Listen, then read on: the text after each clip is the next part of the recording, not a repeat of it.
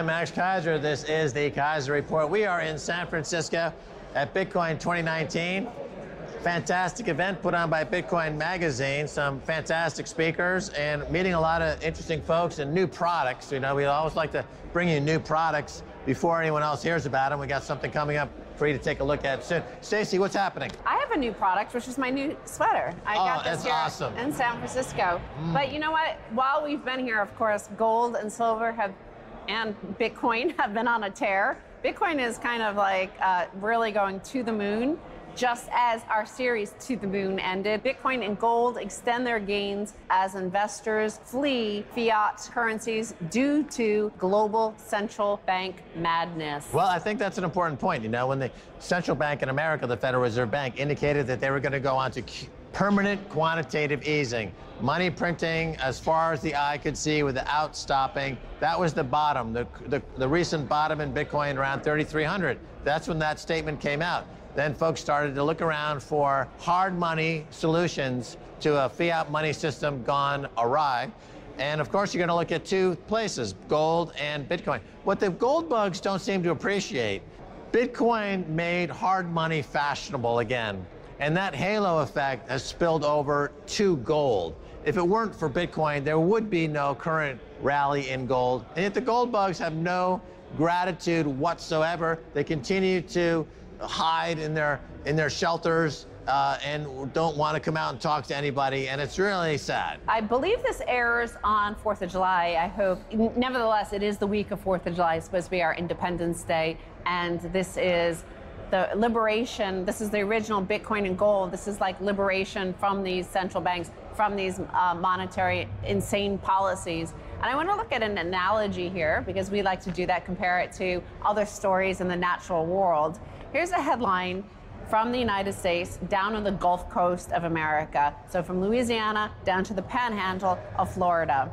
Dolphins are dying at an alarming rate along the Gulf Coast. No one knows why. Scientists are puzzled by a disturbing trend in the waters along four Gulf Coast states. Almost 300 dead and dying dolphins have washed ashore since February, about three times the usual number. I would say it's concerning and bordering on alarming, primarily because it's a group of dolphins that have been impacted because of other unusual mortality events. Scientists are exploring several causes, including the lingering effects of the Deepwater Horizon oil spill in 2010 to skin lesions on many recovered dolphins that indicate freshwater exposure. It could also be chemicals, pollutants, or a combination.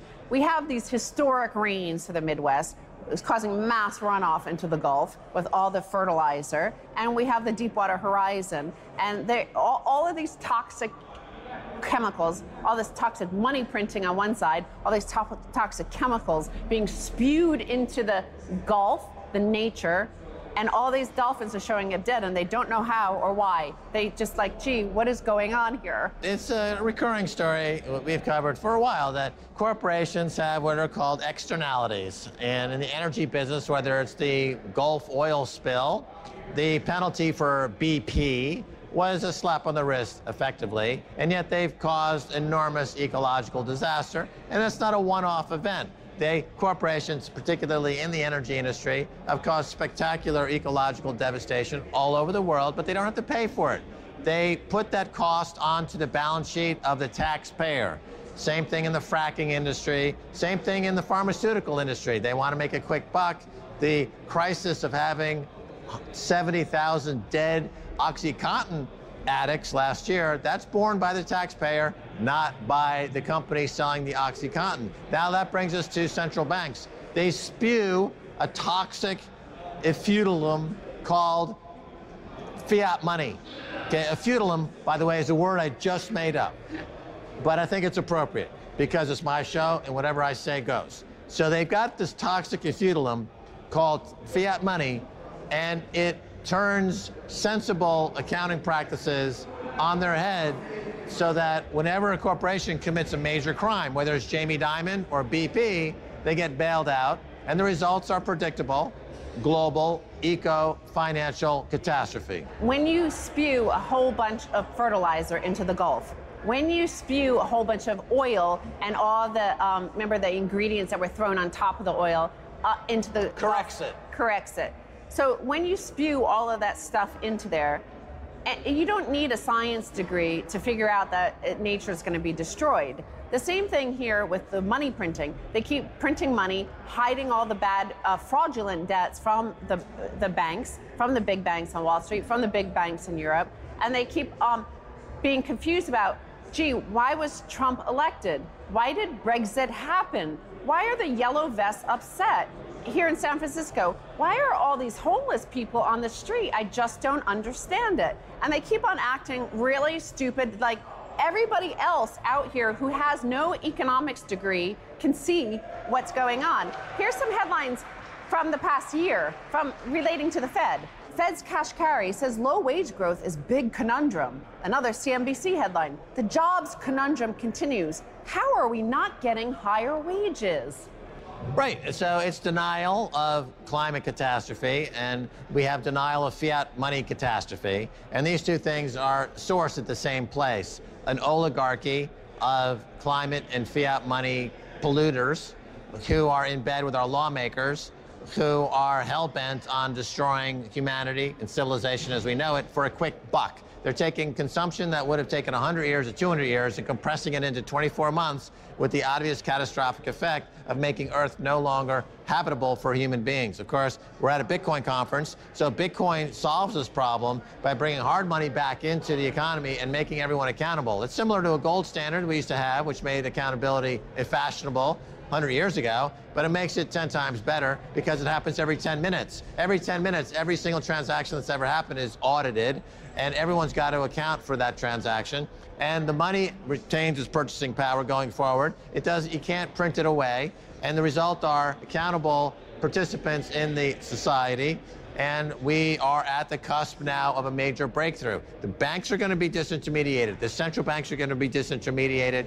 Everyone who can't figure out how to add 2 plus 2 is going to be disintermediated. The climate deniers are going to be obliterated. The fiat money supporters are going to be obliterated. It's going to be a freaking bloodbath out there, which is, we're way overdue.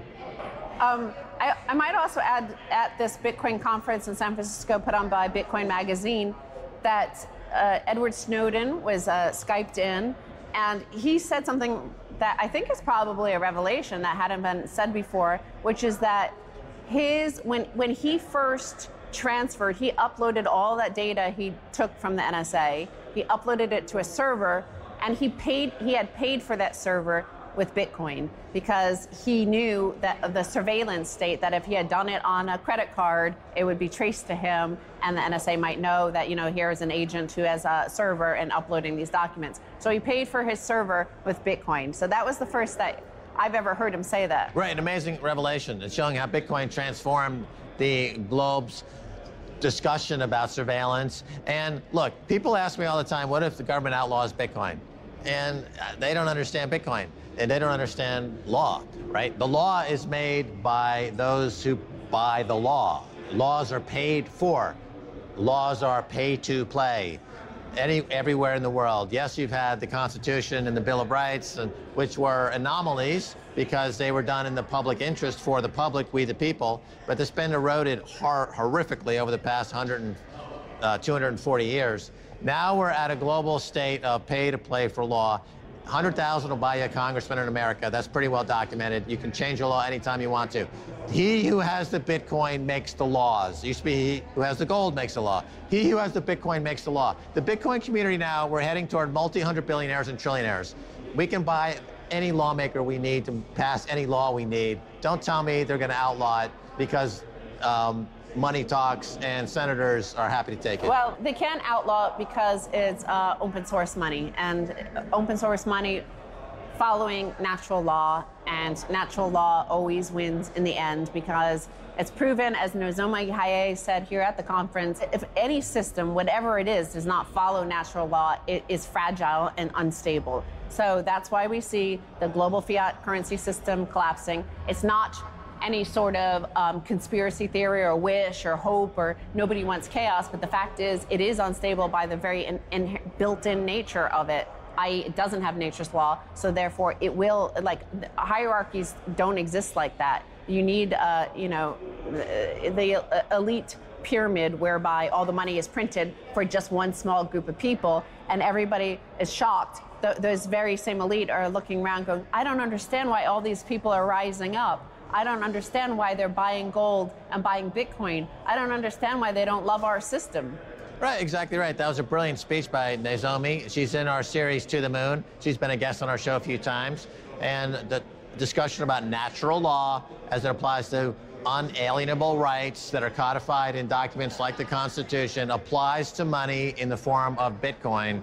And it's that's the soft version of my edict that no congressman can't be bribed. Before the French Revolution, there was a system whereby it was a bribable system. It was a corrupt system. As uh, Bastiat would say, a corrupt system run by corrupt people is corrupt. But the fact is, um, what we did when we overthrew the French kings and the aristocracy was we, we restored natural law, which is that we have an unalienable right we, uh, you are as good and powerful and right as a king, and no king is better than you. And, and the same thing has happened in the U.S., where we have we have to do a separation of the state and money because the fact is there is a divine right granted uniquely to bankers to never ever have to suffer any loss and everybody else has to pay for those losses. And that's the same exact situation that you had before. And i don't think it's uh, uh, corruption will last. You might be able to pay off for in the short term but in the end of the day i think it will collapse. Right. I mean, excellent point. point. And uh, unalienable rights as it applies to money.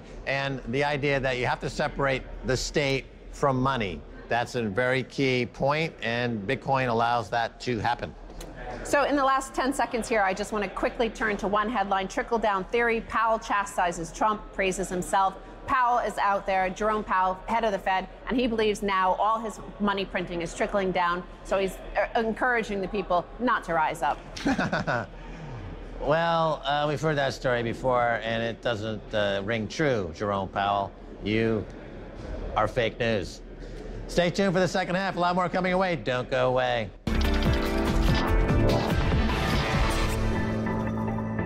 Lucky Land slots, you can get lucky just about anywhere. Dearly beloved, we are gathered here today to. Has anyone seen the bride and groom?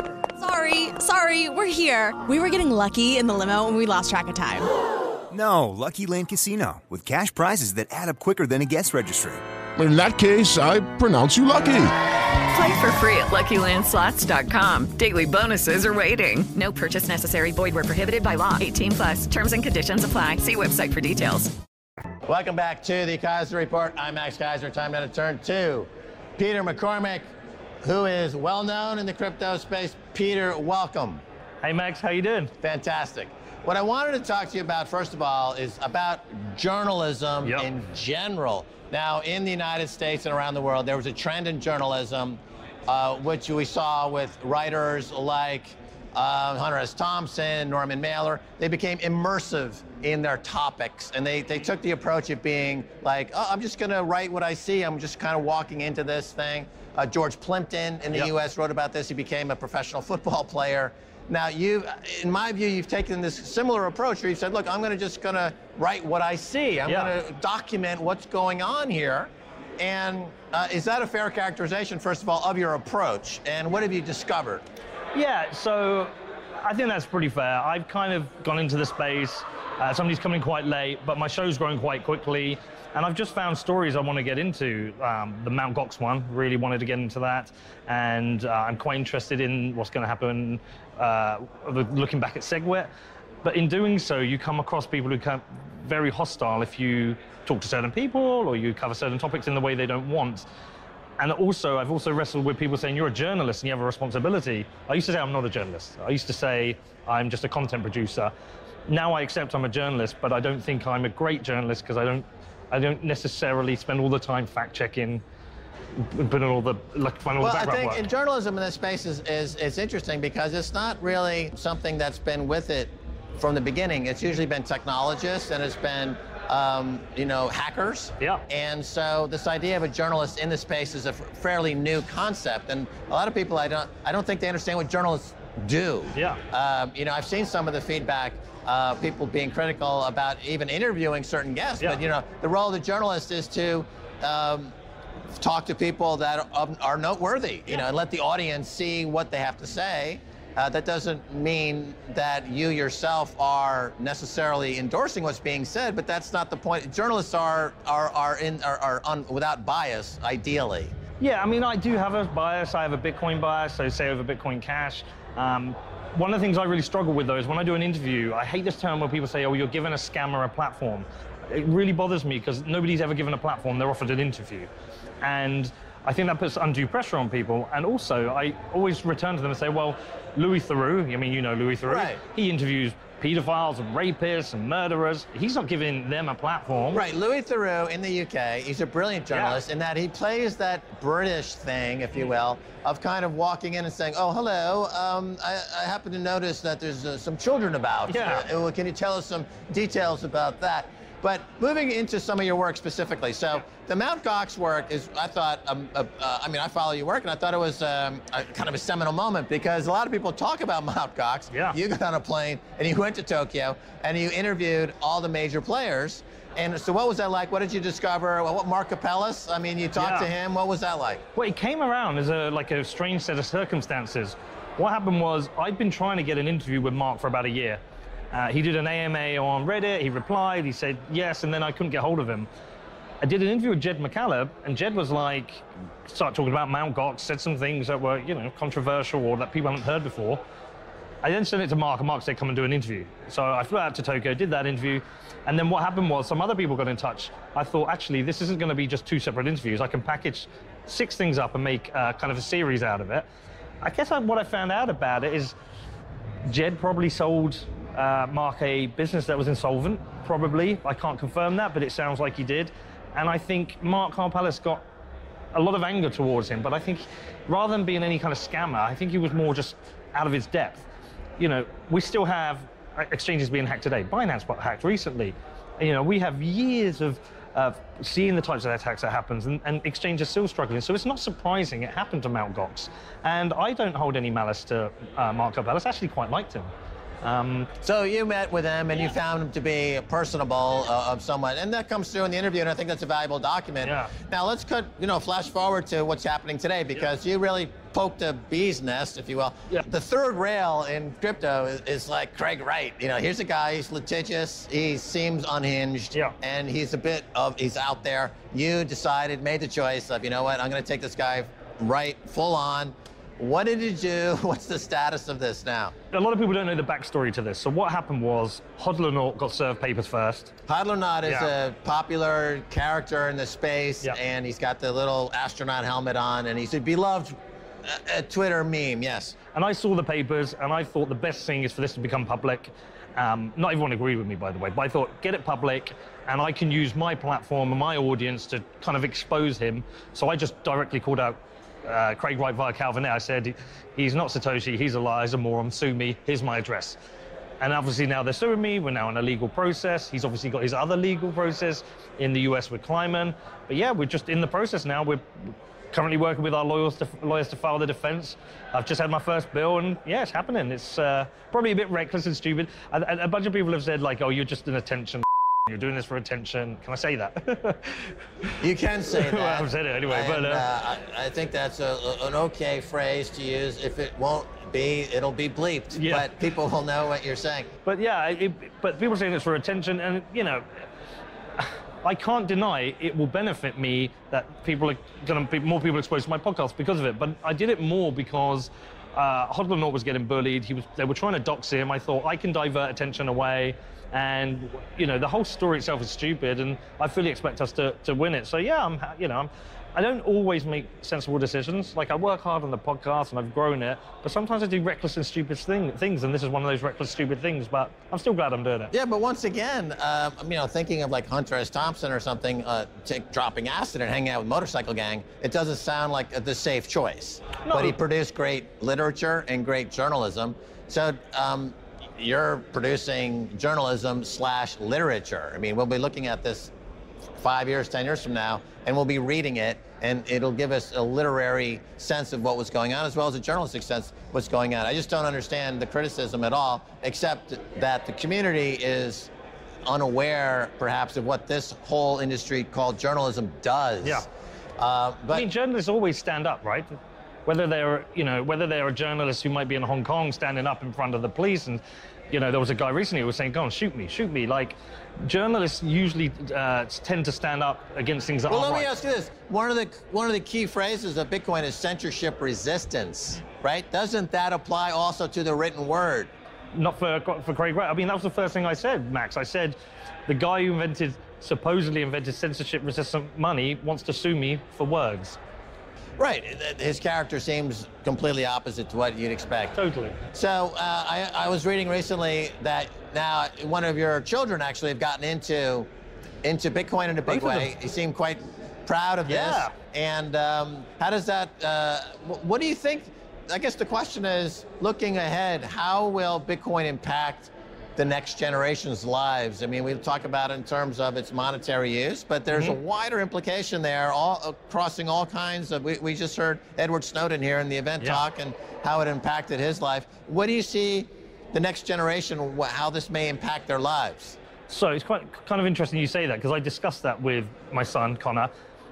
Do you remember when MP3s first came out? I was still buying CDs for two to three years after that, and I've got a big stack of CDs in a wardrobe at home that I never use.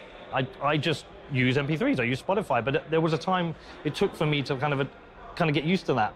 My kids would never have thought to or ever buy a CD, and I think it's going to be the same with Bitcoin, and, and I'm going to say digital money as well because I don't think it's going to be only Bitcoin. I think there's different types of currency, but I think it's just going to be natural for them, Max. You know, we're seeing the nature of money change before our very eyes. We have Bitcoin, which is now back over 200 billion market cap. We've got Facebook Libra coin coming. The nature of money, who controls it, uh, uh, and how it works is changing before our very eyes.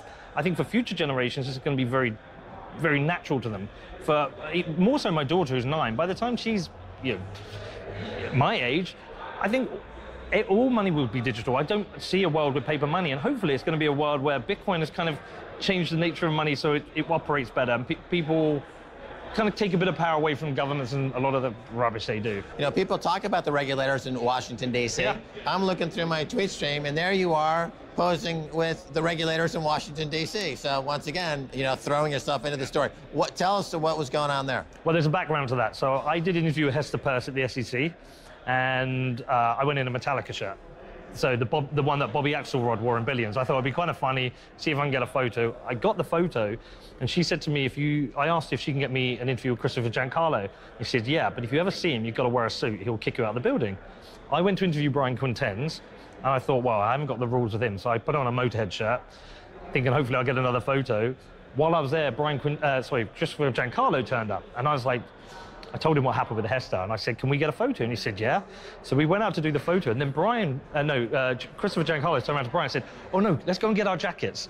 So they went and got their jackets, and and, and uh, Giancarlo was like, "Right, you will be serious." So I was just like, put up my devil horns. I thought this would be an iconic photo. It's like the tattooed Motorhead T-shirt wearing Metalhead and, and the regulators. But the the real story in this is that they're very open-minded. They want to talk about this. They're interested in Bitcoin. They're and and they- they're not all stuffy suit guys. They're, like they care about what's going on, and they're all open but talk. are they interested, like gathering intelligence, because they're never going to be pro Bitcoin, or did you get the sense that they see that this is paradigm changing and they better understand what's happening to stay relevant? I think it's a mix of things. I think someone like Brian Quintens, he, he's career driven. You know, he's a commissioner, and what he said is it's not about being pro Bitcoin. He, he doesn't want to pick winners and losers. He's pro innovation, pro choice, and they know if they ban Bitcoin, it will go somewhere else. You know, they don't want they don't want that opportunity. Okay, but they're going to get obviously a lot of pressure Yeah. from above,